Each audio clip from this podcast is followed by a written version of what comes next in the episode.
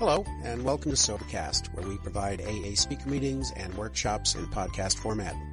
We're an ad-free podcast, and if you enjoy listening, please help us be self-supporting by visiting Sobercast.com, look for the donate link, and drop a dollar or two into our virtual basket. We hope you enjoy the podcast. Have a great day. Um, my name's David. I'm an alcoholic. Hi, Dave. I'm terrified tonight. I don't know why, but um, this is a new meeting for me. So um, this is not my normal Saturday night meeting, and I love routine. Um, Yes. So uh, yeah, and it's really ironic because I live a few blocks from here, and I always complain about how there are never any meetings in Emeryville because there aren't. And this is so close. It's not Emeryville, but it almost is. Um, so yeah, it's really good to be here, and thank you, Cassie, for asking me to speak tonight. Um, yeah, so and it's funny being in a Methodist church because my dad was a United Methodist minister for 45 years, and he's retired now. Still, he's still living with my, um, he and my mother.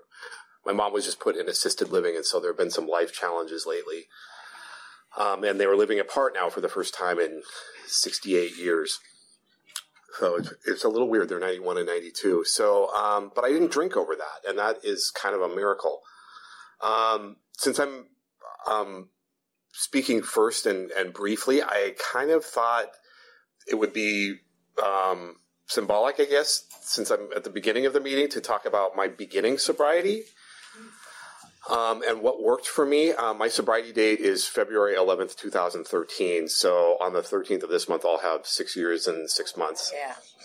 Um, so it's been great. I got sober in North Brooklyn. Um, I remember the day really well. Um, it was gray and cloudy. It was a February, and I remember just feeling at the end of my rope. And I tried everything, and the, and I I remember reading every piece of alcoholic literature there was to read. Okay, I'm exaggerating, but um, but I read a lot, like all these memoirs about people that like in their drunk time. And I had my favorite bar that I always go to, and I'd read these things while you know drinking beer and not talking to people. And um, so, yeah, and I remember, and I, I've been married for 20 years, and my husband is, uh, so he's seen me through lots of binges, lots of dry goods, sobriety, more binges, more dry goods, more sobriety, and this one stuck for some reason. Um, so far. So, um, you know, one day at a time, right? And, you know, I think I remember the first meeting going downstairs. I had played hooky from work, and I knew that there was a meeting, and I, I kept telling myself it was just too far for me to go. It was like eight blocks, and I just, you know, who's going to walk eight blocks to go to a, a church basement? Um, and I ended up doing it. I was walking around, and it was almost like it was weird. There's some higher power stuff going on here because it almost was like this gravitational pull that pulled me to this meeting. And I remember hanging out outside. It was like I got there like 40 minutes early and I was just, and it was cold. And finally I went downstairs and, and I sort of, I remember feeling really out of place and really at home at the same time, which was a really strange feeling. And I remember thinking to myself, I don't know, because I normally work during this time, and part of the, I, I can tell part of my program is going to need to be connection, right? Because that's, for me, sobriety is as much about, you know, all the work that we do in here. It's as much about connection as it is about any of that. It's about me seeing you and you and you and you and, and, and knowing that you're here and knowing that we're here to help each other. And that to me is really powerful. And so I felt like I should come back to another meeting. So I came back to a meeting that night with the intention of like talking to people and it turned out to be a meditation meeting. Um, pitch black with um, maybe a couple of like holiday lights up and we had to sit in silence for 20 minutes and um, and then people it was a quaker style meeting so people would just no hand raising thank you. And um, yeah and two guys came up to me after that meeting because i had said that i was new. And i don't know what i would have done if they hadn't said this but they said basically what meeting are you going to tomorrow night and that changed everything. And they said there's this new meeting. Um, it was with a sassy name that I'll tell you about if you wanted to ask me after the meeting, but um, not AA approved. But um, the meeting was. But I ended up going to that meeting, and then I found myself going to a meeting every, pretty much every day, sometimes more than one every day.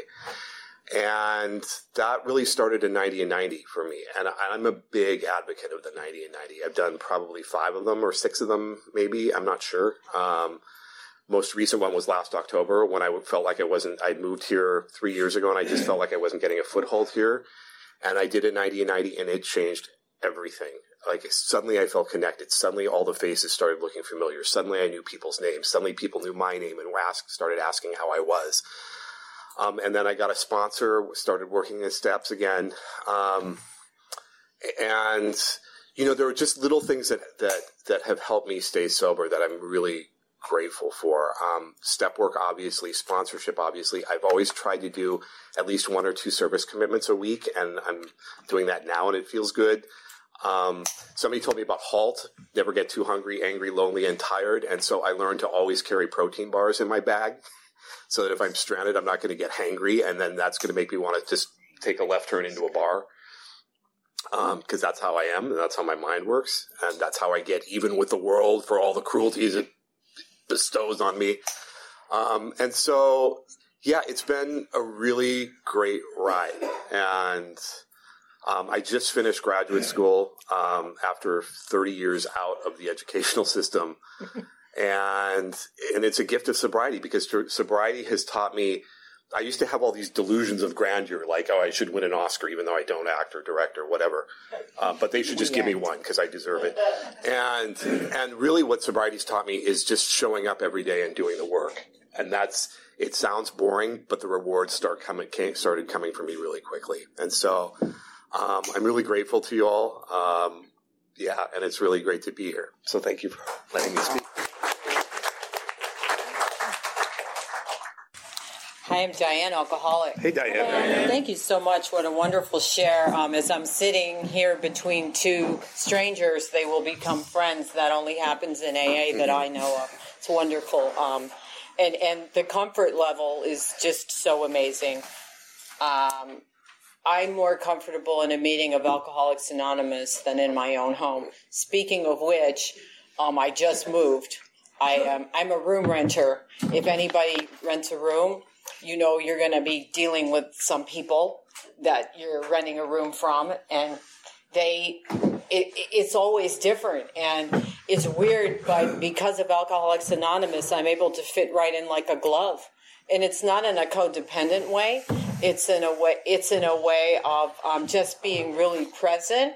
I've met so many wonderful people here at alcoholics anonymous and we're all different and we have different stories uh, we have a different play, you know, but it, it, a different script, but it's the same play, you know. Um, anyway, I'm just delighted to be here. And Oakland is a place when I moved from Chicago when I was two years sober. Um, I lived in Martinez Walnut Creek and I always came. I actually started to go to San Francisco. I was really, I said to myself, you know, I need to be in a city meeting, not a country meeting. So at two years sober, I judged that and um, and I tried over there, but um, I would drive to San Francisco a lot, and and that was um, you know 24 years ago. I have 26 years sober, so it wasn't that trafficy as it is now. But um, Oakland has always been a place of um, that I've had different meetings that I call my home group. So.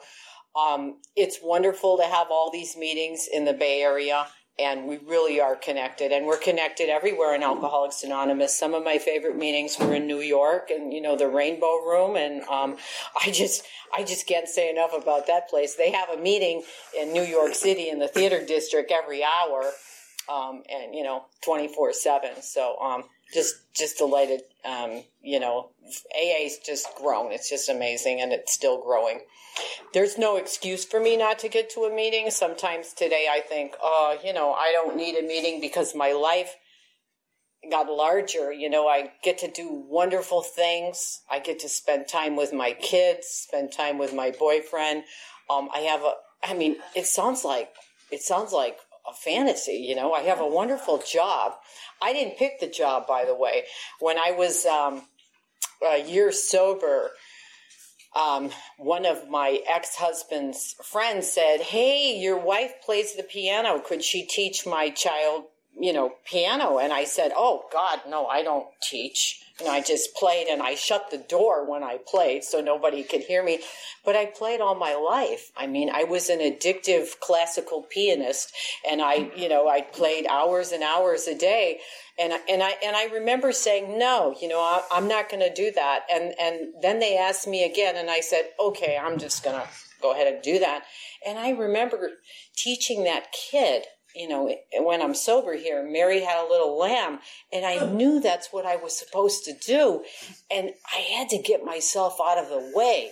It's not my will, it's God's will. And that is the, that is the thing that I, I don't talk about that a lot, but that's the thing that I really feel here.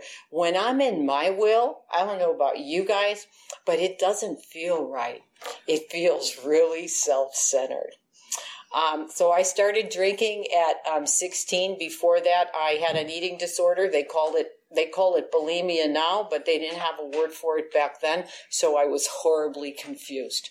But the drink one year later made me feel better, and I started drinking, and this was, um, you know, in the 70s, and um, discotheques are now popping up all over Chicago, as well as the corner bars, and I drank in both, but I love the discotheques, I love to dance, and um, I, I also felt if I'm not sitting at a bar drinking, I can't be an alcoholic. If I'm on the dance floor, and many times times I fell down on the dance floor or fell into a tray of tequila sunrises. You know, the waitress was down there. I, I mean, I had those moments, and um, and it was really because hey, I was just spinning around uh, like a top. But um, uh, Saturday Night Fever had just come out, and um, you know, I was part of that. But but that was that was like a blink of an eye. It didn't last that long. I don't know if you guys remember that disco. It just was, it came and it went. And it's, and I got married. I met my, my, met both of my husbands in a bar, not at the same time, of course, but I met my first husband and um, he was walking by a bar that I worked at because what was happening for me is, uh, you know, I didn't really need play the piano anymore. All those wonderful novels that I read as a kid, I kind of gave that up. Um, whatever it is I wanted to do, I kind of forgot what that was. I tried to stay in college, and congratulations on getting that mass that doctorate degree. That or whichever. It just, you know, it's amazing and the, the things that we can do in sobriety. And I, I kind of um, didn't have a, um, I didn't have a plan anymore. Well, okay, I had a plan. My plan was to party. and I'm partying on the weekend but what happened on Monday through Thursday? No, Sunday through Thursday. Well, Sunday I took off. And it's like I used to go to the bar and just sit there on Monday night, Tuesday night, and Wednesday night.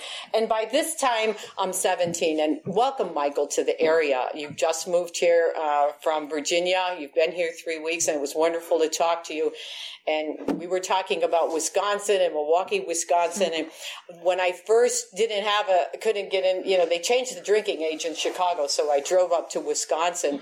What a long way to go from Chicago to get a drink. It's an hour and a half ride, and um, and the bars weren't the same. I, you know, and in Milwaukee, it's kind of cool. We were talking, you know, if you've ever been there, all you have to do is put a put a a bar sign, a sign that says bar or tavern in your window because that's where the bars were. They were in people's houses. Oh, and there was a block, there was a bar on every wow. block and a church. We, we talked about that. Uh, yeah, so it was funny. But then I realized I could get a fake ID, and that's what I did. Um, I started working in the discotheques, and again, everything kind of went haywire. Well, I met that first husband. Uh, he was walking by, by the way, and uh, he was walking by the bar I was working at.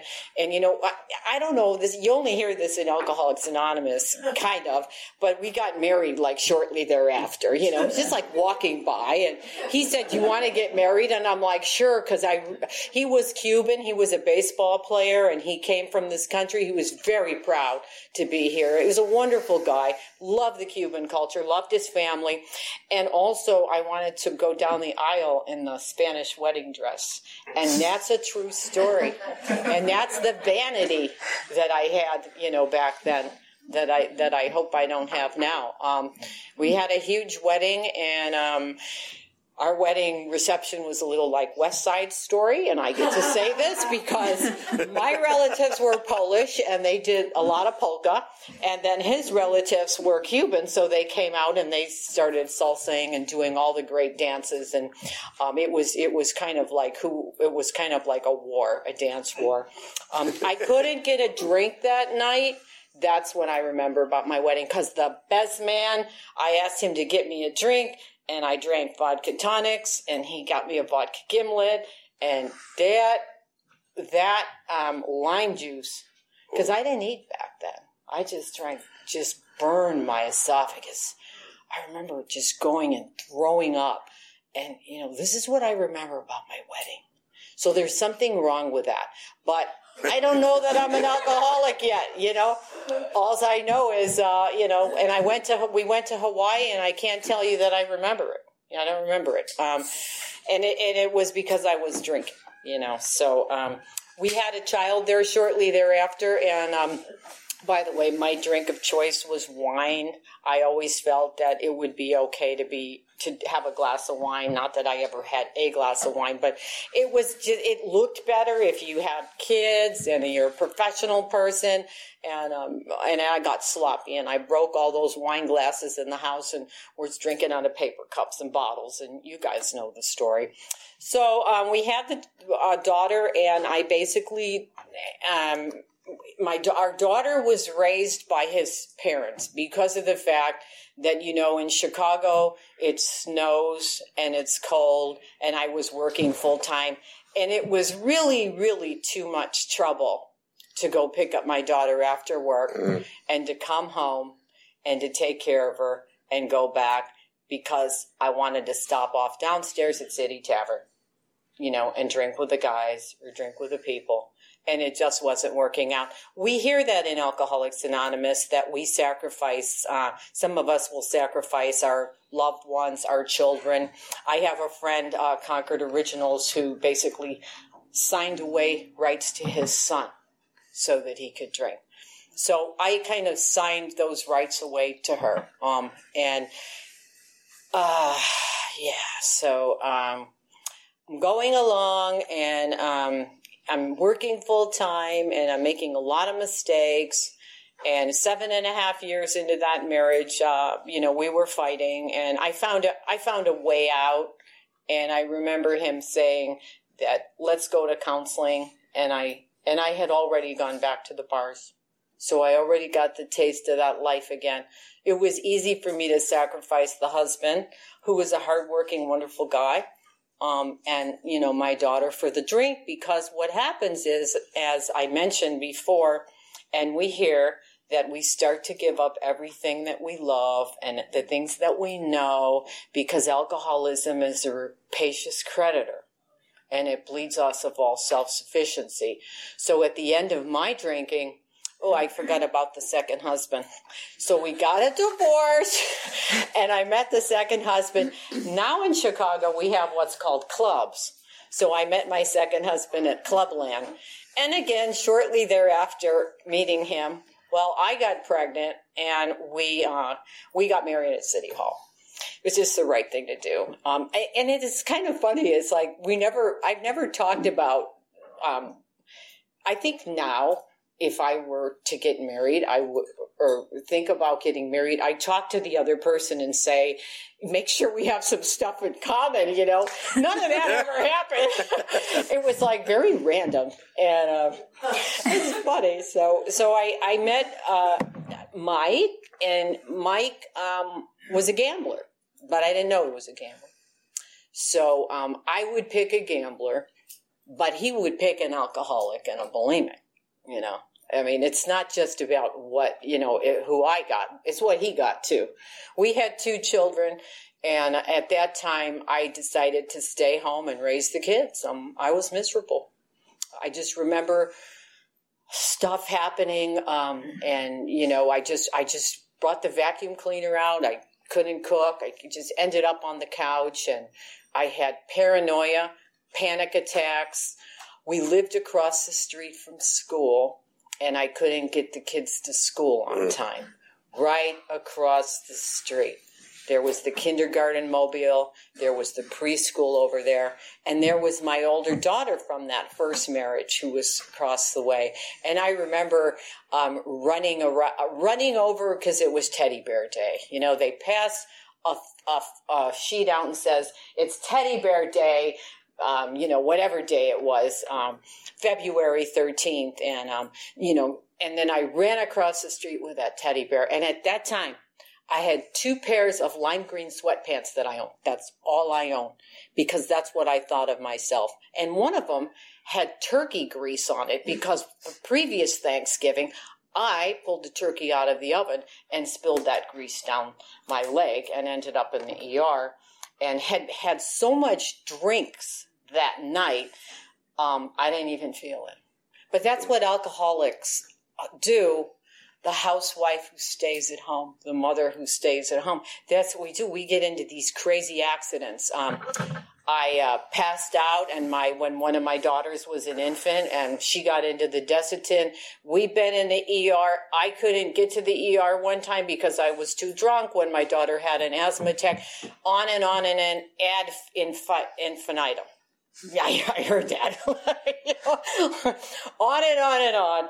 And um, what's happening for me now is um, I'm pushing one of my daughters at the park on a nice summer day. I'm supposed to be enjoying myself, and um, and I wanted a drink. And it's two o'clock in the afternoon, and that drinking time is going up and up and up because I said I was only drinking after work but it went up and up and up. It's two o'clock in the afternoon and I want to drink.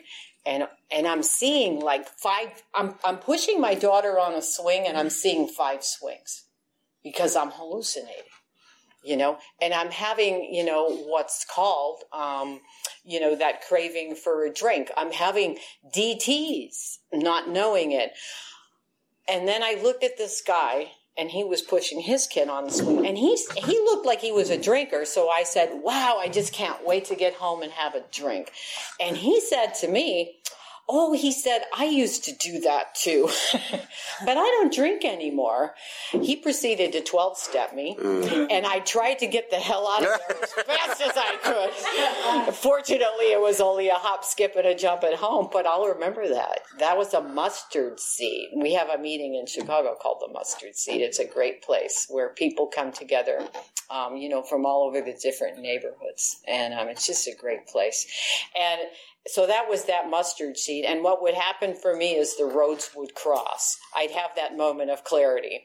It's like I was riding a bicycle this way and everybody was going that way. And all of a sudden I'm riding it this way. It's like I'm on a train and I cross to another track and I'm going now along the right way, but I don't even know it. So it's April 15th.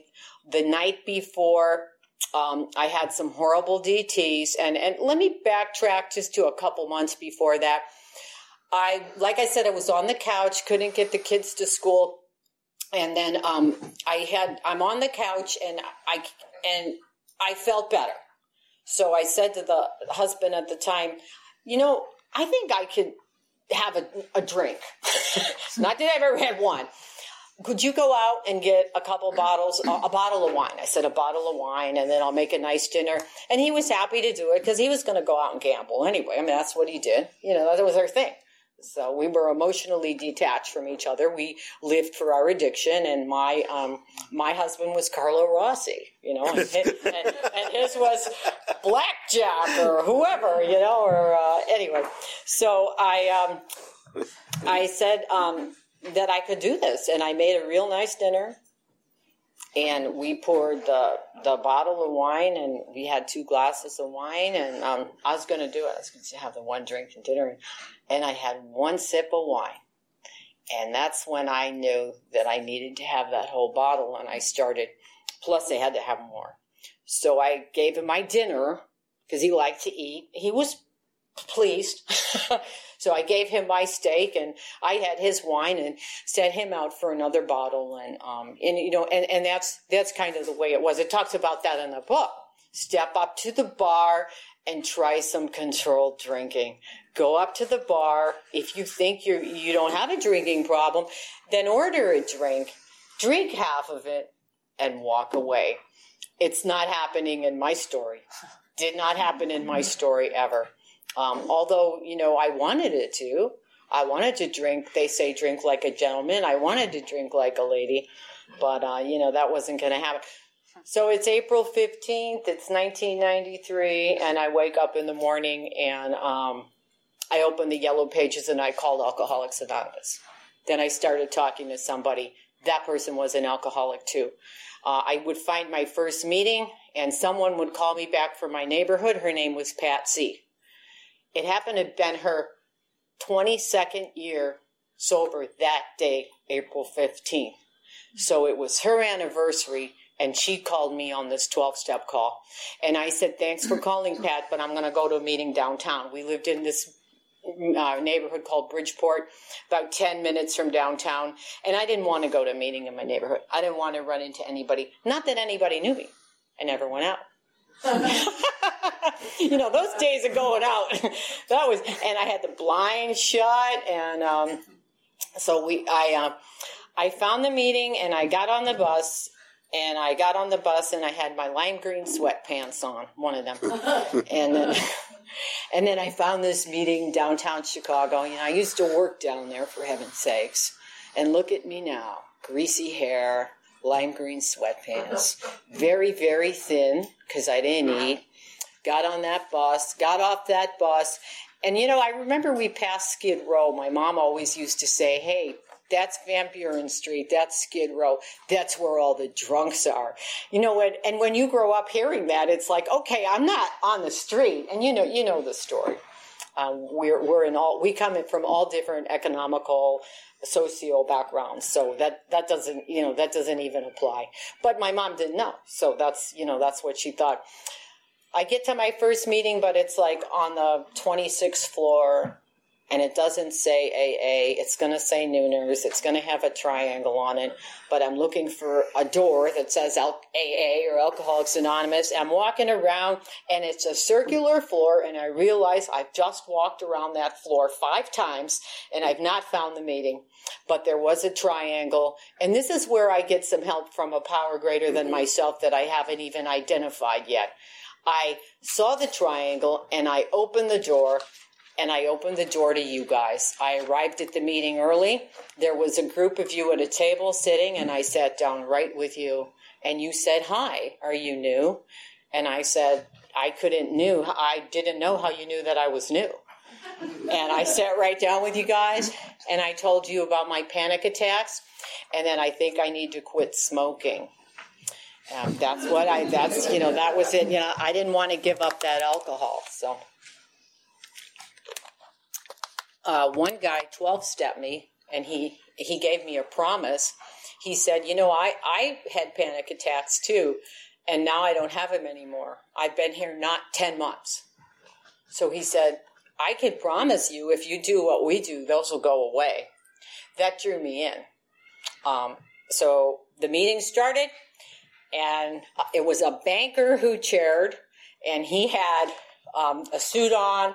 And, you know, I used to work downtown, so I was looking pretty good. And I just didn't know what happened. I'm sitting there and they ask if anybody's new, and I'm, it's me. And what happened is in that particular meeting, when somebody's new, they go right to the first step. And I remember he was going to talk about the fourth step. So we went to the first step. And, you know, let me see if I could get this right, but Alcoholics Anonymous is the only place you'll find the banker, the bank teller, the bank president, and the bank robber all together. Ching. I borrowed that from some speaker, but uh, I thought that, and you know, it applies. Hey, it applies to my story. Anyway, and the sign that I saw on the on the thing was alcoholism is an equal opportunity employer. you know, and it, and it sure got me. It had me employed ever since I took that first drink, or maybe even before. that day, um, I got three phone numbers, which would I eventually have to use. I walked out of that meeting, and I believe I was in step two already and didn't even know it. I walked in in step one, walked out in step two, and um, I went home. And I had my mom come over and watch the kids, and she said, "How'd it go?" I said, "I think it's going to work, mom, because God's involved." I hadn't mentioned the word God except in in uh, blasphemous ways. I used to say, "God damn it, God help me," when I used to hug that toilet bowl. So for that to come out of my mouth, that's a spiritual experience. That God's involved, and I think this is going to work because I really wanted it to. I just got reminded when I moved because Mark asked me, Diane, where'd you get those ships? I have some ships on this mantle and I said, Oh, I took my wine back to the grocery store because you could do that then unopened. I don't know if you can do that now. And I took the wine back and got money, and I saw those ships at the grocery store, and I bought, I brought them. And all the rooms that I rent, I always bring these ships along. You know, it's just a wonderful, um, it's just a wonderful reminder of um, of what happened. And who would have? I mean, I think uh, mine was a little bit um, like white light experience. I hear a lot of people have the educational variety, you know, but mine was white light. For me to take that back, that wine back after the way I drank, and I drank a half a jug of Carlo Rossi a night. I drank every night.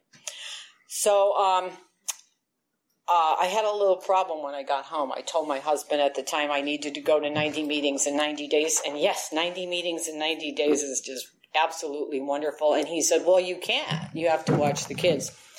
So I was um, kind of conniving on how to do that. So I, I got a job at the Chicago Stock Exchange, which is right across from my meeting. And just because I knew somebody there, that was a divine intervention. So they hired me. So I got to go to a 7 a.m. meeting and have coffee with mm. you guys. I got to go to the 12 noon meeting and have lunch with you guys. And then my home group became the 3.30 meeting. And to do that 90 and 90, I had to do the 3.30, 4.30, and 5.30 on Saturday because that husband was going to tell me I couldn't go to meetings. And you know, that was the way it was. That was just the way it was. And that's what happened. So I was willing to go to any lengths and I didn't even know that I was willing to go to any lengths. Um, and it was wonderful. That became my home group. Then I would eventually go to meetings in my neighborhood and take my kids to spaghetti dinners. Our first Christmas, uh, we sat on a very cold floor in an Alano club on the south side of Chicago where I got sober because my husband gambled all the money for Christmas that his grand, um, you know, because he had that addiction and he's not in recovery.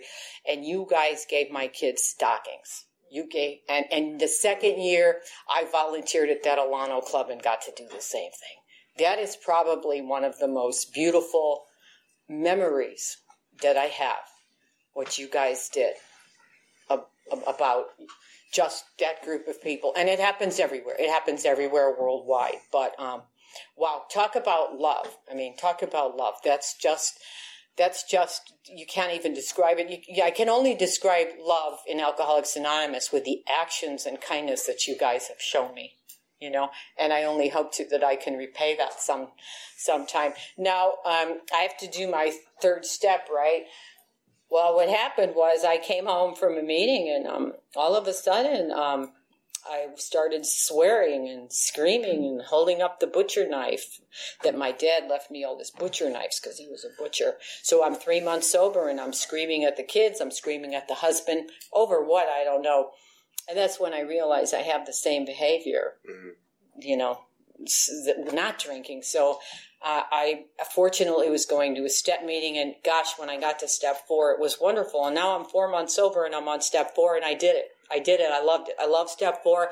It was a Saturday morning at nine o'clock, and my kids all took a nap, and that doesn't happen because they were five, three, one and a half, three, and five. So that doesn't happen on a Saturday morning. And I got to do my fourth step, and I called my sponsor, and she came over and um, I, I had on there something I wasn't going to tell her, but I told her and she did the same thing. So we had that, you know, that camaraderie. There's something on my fourth step that um, to me, I'll, you could even take to the grave, but it's my story. So I get to say that I never let that go. I have to every day try and let that go. Letting go is not letting go. It's a process of trying, of, of just just trying. It just because if you you think you let something go, it'll always come back if, if you haven't. So it's just, and that's where the journey, you know, we don't have that ending. Um, and what happened for me is I had a, you know, these spiritual experiences on the first year, you know, and they still come along today, except I don't recognize them as much as I did back then. Well, it's one of my daughter's first field trips. So I get to volunteer as a parent. And my blinds were now open. They used to be closed. I'm going to meetings of Alcoholics Anonymous, and I'm going to go on my first field trip with my daughter, like all the other mothers. used to, I used to see them across the street congregating, and I was I was across the street. I was separated from them in every single way you can imagine. So now I've crossed the street and I became one of them. And we uh, took that same bus, the Archer Avenue bus that I took to get to my first AA meeting on our field trip.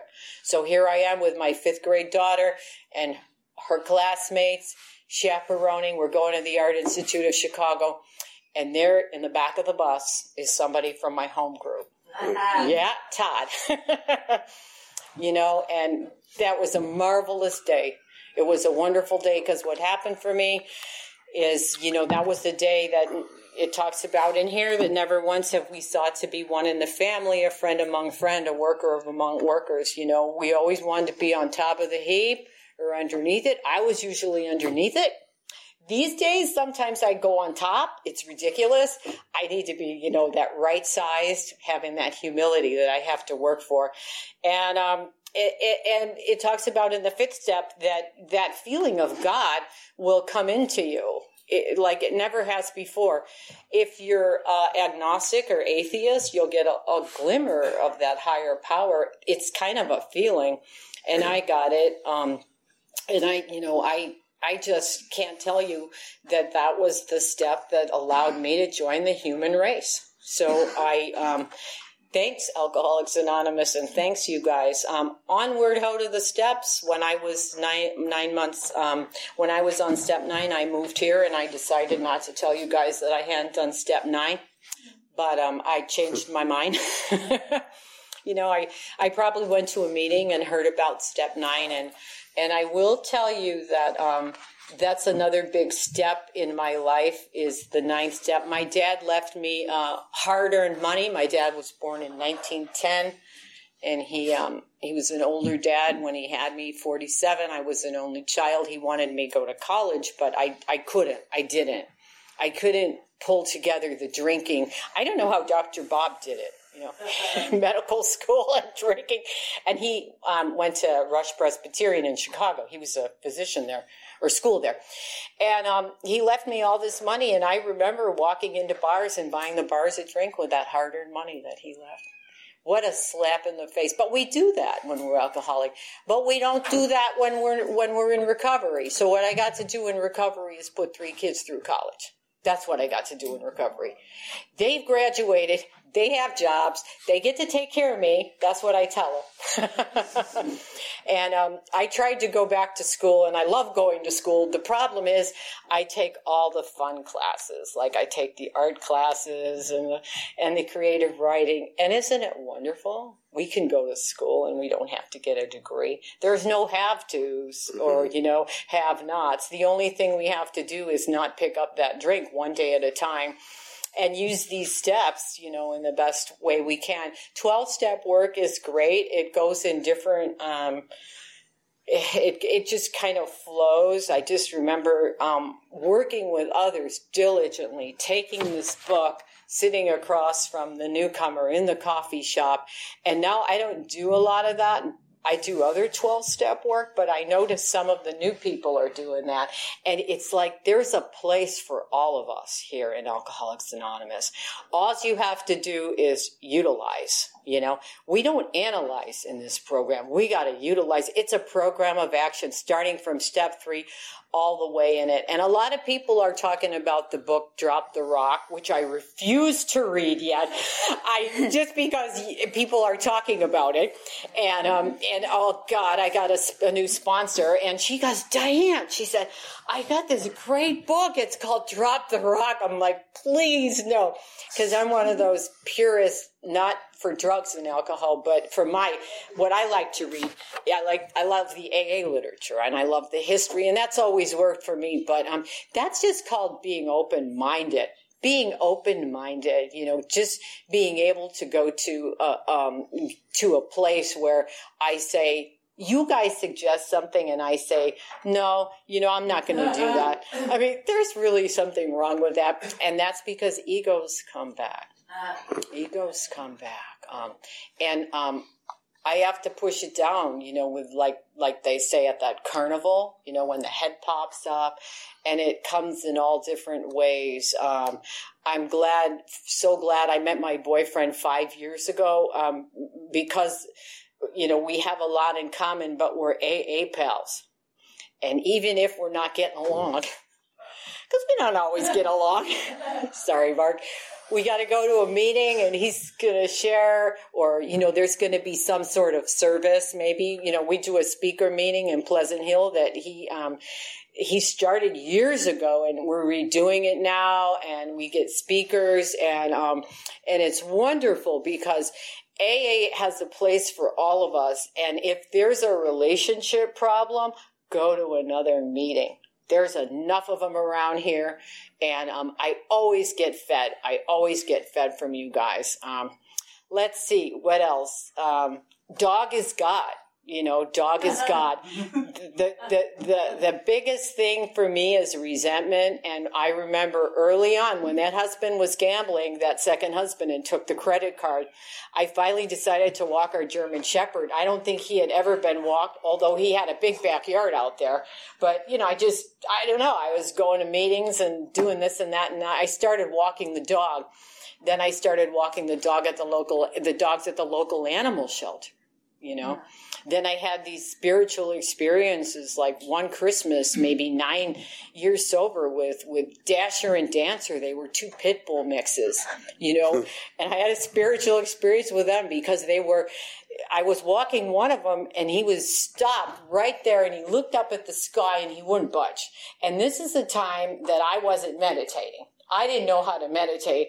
So this dog's looking at the sky because what was happening, he was pointing. He was part pit bull, part pointer, and way up high, there must have been a flock of birds.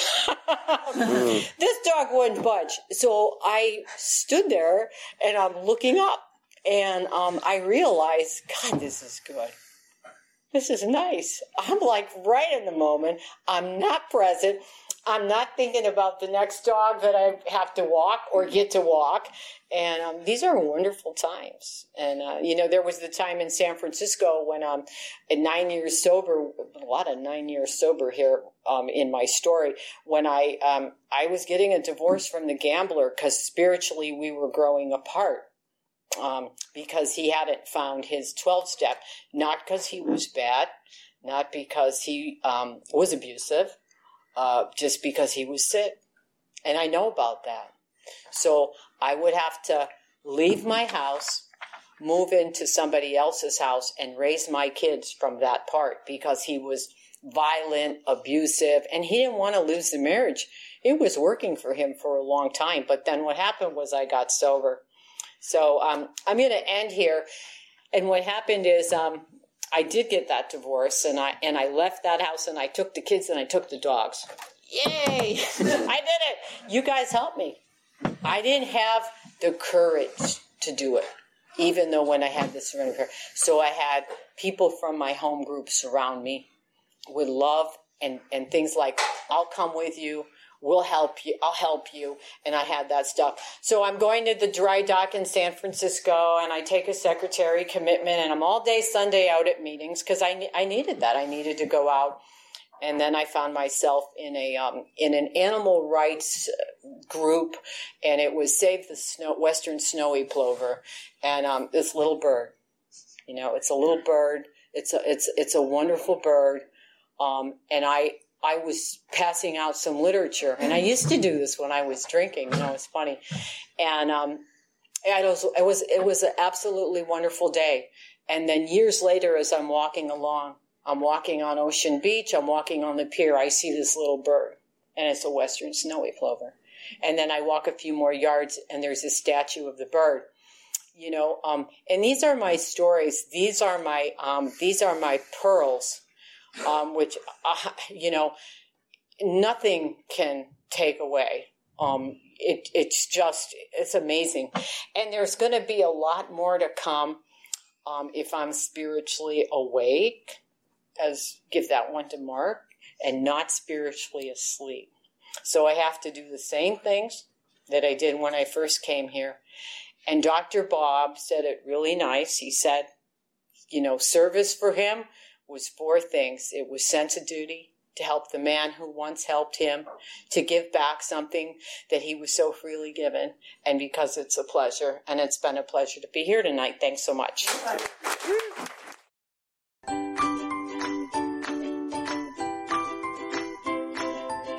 Thanks for listening. I hope you enjoyed the podcast. Sobercast is ad free, and we'd like your help in order to keep it that way. So if you'd like to help us be self supporting by pledging a dollar to a month, visit Sobercast.com and look for the donate links. Thank you very much.